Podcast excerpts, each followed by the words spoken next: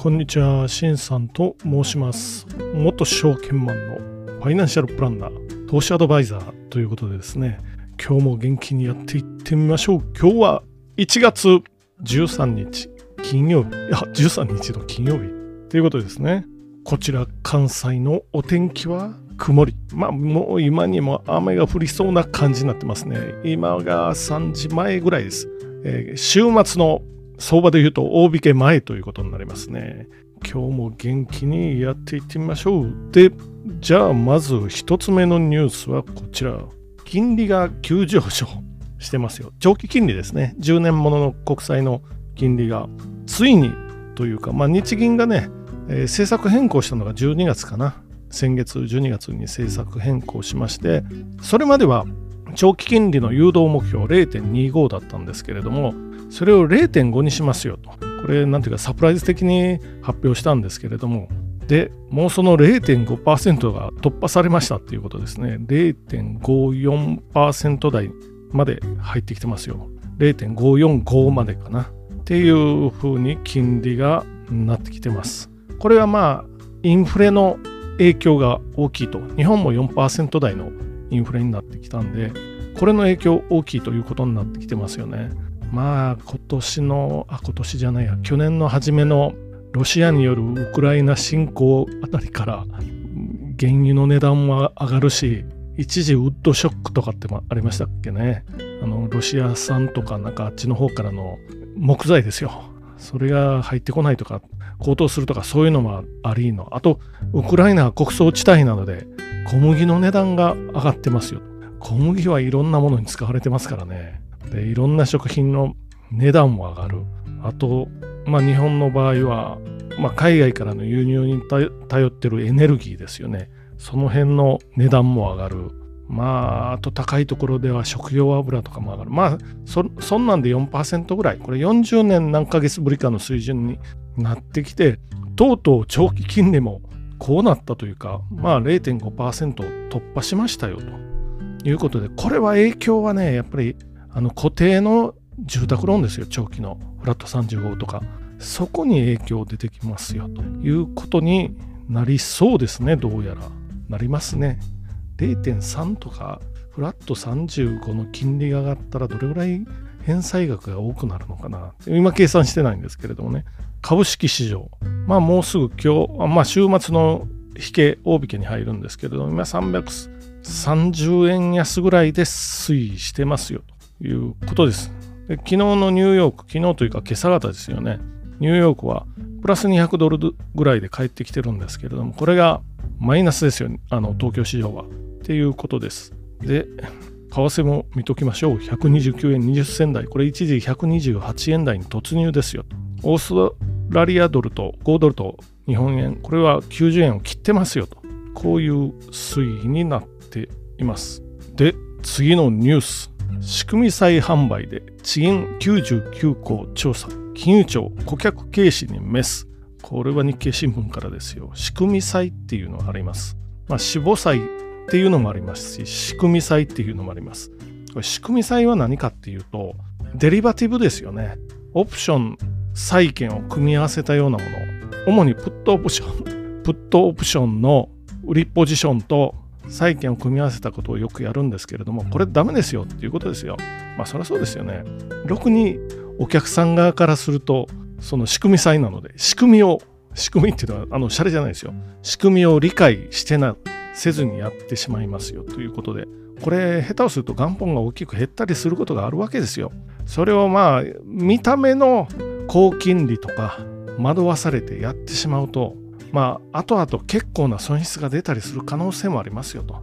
それ銀行員さんちゃんと説明できてますかっていうことですよね。仕組みさえ、まあ銀行員の人、多くのですよ、銀行員の人自体も別にプットオプションも理解してなければ、まあ、債券は理解してるでしょうけど、っていうのでやってます。これ、じゃあ、銀行はどうしてやるのってなると、それは話は簡単で、儲かるからですよ、金融機関は。そのためにやってますよっていうことですね。これ、高齢者の退職金などを目当てに仕組み債を販売し、その損失が発生するケースがあったとか書いてますよね。27校で110件の苦情があった57校は販売体制を見直した地銀全体の直近の苦情件数は横ばいで推移してまあ地方銀行がね無知なお客さんに仕組み債とか販売しちゃダメだと思いますよああとね投資信託のファンドラップ系の商品とかね保険外貨建て一時払いとまあ、証券会社を持つ地銀は仕組み債の販売比率が2割超やってますよ。ということで、まあ、銀行なんでね、もうそういう相場の激しめのものはやらずに、まあ、預金とかでやりましょうと、やっぱり。これから金利が上がってきたら、まあ、地銀株はいいかもしれないですよね。まあ、ちょっと改善っていうことになるかもしれないです。収益上。ただし、これをやってるようなどうでしょうね、この地方銀行ね。まあ思いっきりね、まる銀行みたいなところは、なんかね、そういう不動産投資の傾注して思いっきり叩かれてるところもありましたよね。っていうところなんであ、まああんまりよろしくないなと。まあやめた方がいいですよね。もしやるのなら、おとなしめのものにしましょうねということですね。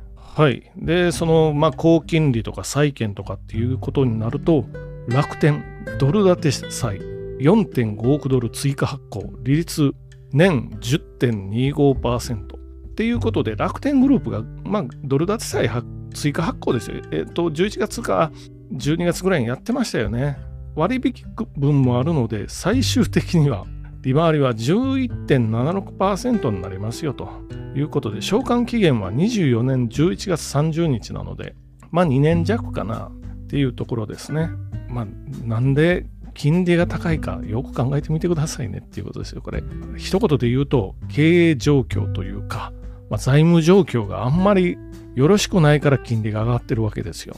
格付けが WB ですから、債券の格付けがいいものから、まあ A ですよね。トリプル A っていうのが一番良くて、WA、シングル A。まあ簡単な言い方するとね、モディーズとあのスタンダードプアーズはちょっと違うんですけれども、A1 とか A2 とか、そういう言い方したりするところがどっちかだったと思うんですけど、B 角は A 角より下なので、トリプル B、ダブル B ですよ。で、投資的確なのはトリプル B 以上なので、ダブル B っていうことは投資不適格商品っていうことになりかねないというかなってるので、買うとき高金利につられてっていうことです。これ2年もので10%超えなんて本当に大丈夫っていう、それぐらいの水準かもしれないですよっていうことですね。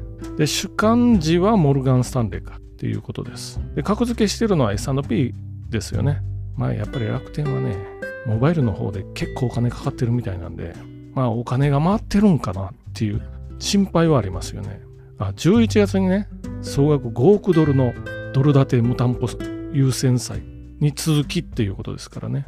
今月6日には個人投資家向けに2500円の社債、愛称楽天モバイル債の発行を準備していることが明らかになった。まあお金ではバンバン上達して、まあ、あの、携帯事業ですよね、やっぱりモバイルサイトかって言ってて、全国でアンテナをもう急ピッチで、しかも業者のいいねで立ててるらしいんですよ、なんか噂によるとね。それでもうジャブジャブにお金使ってしまってて、でそれがじゃあ、いつになったらどれぐらいで回収できんのっていうお話ですよ。結構ライバルも強くなってきてますからね。アハモにしろ、ポボにしろ、まあそういう大手のキャリア参加のところもありますし、あとはまあ、これも参加か、LINE モバイルとかね、他には何でしょう。まあ、いろいろありますよね。なんか安いなっていうところがいっぱいあるので、これに果たして立ち向かえるんでしょうか？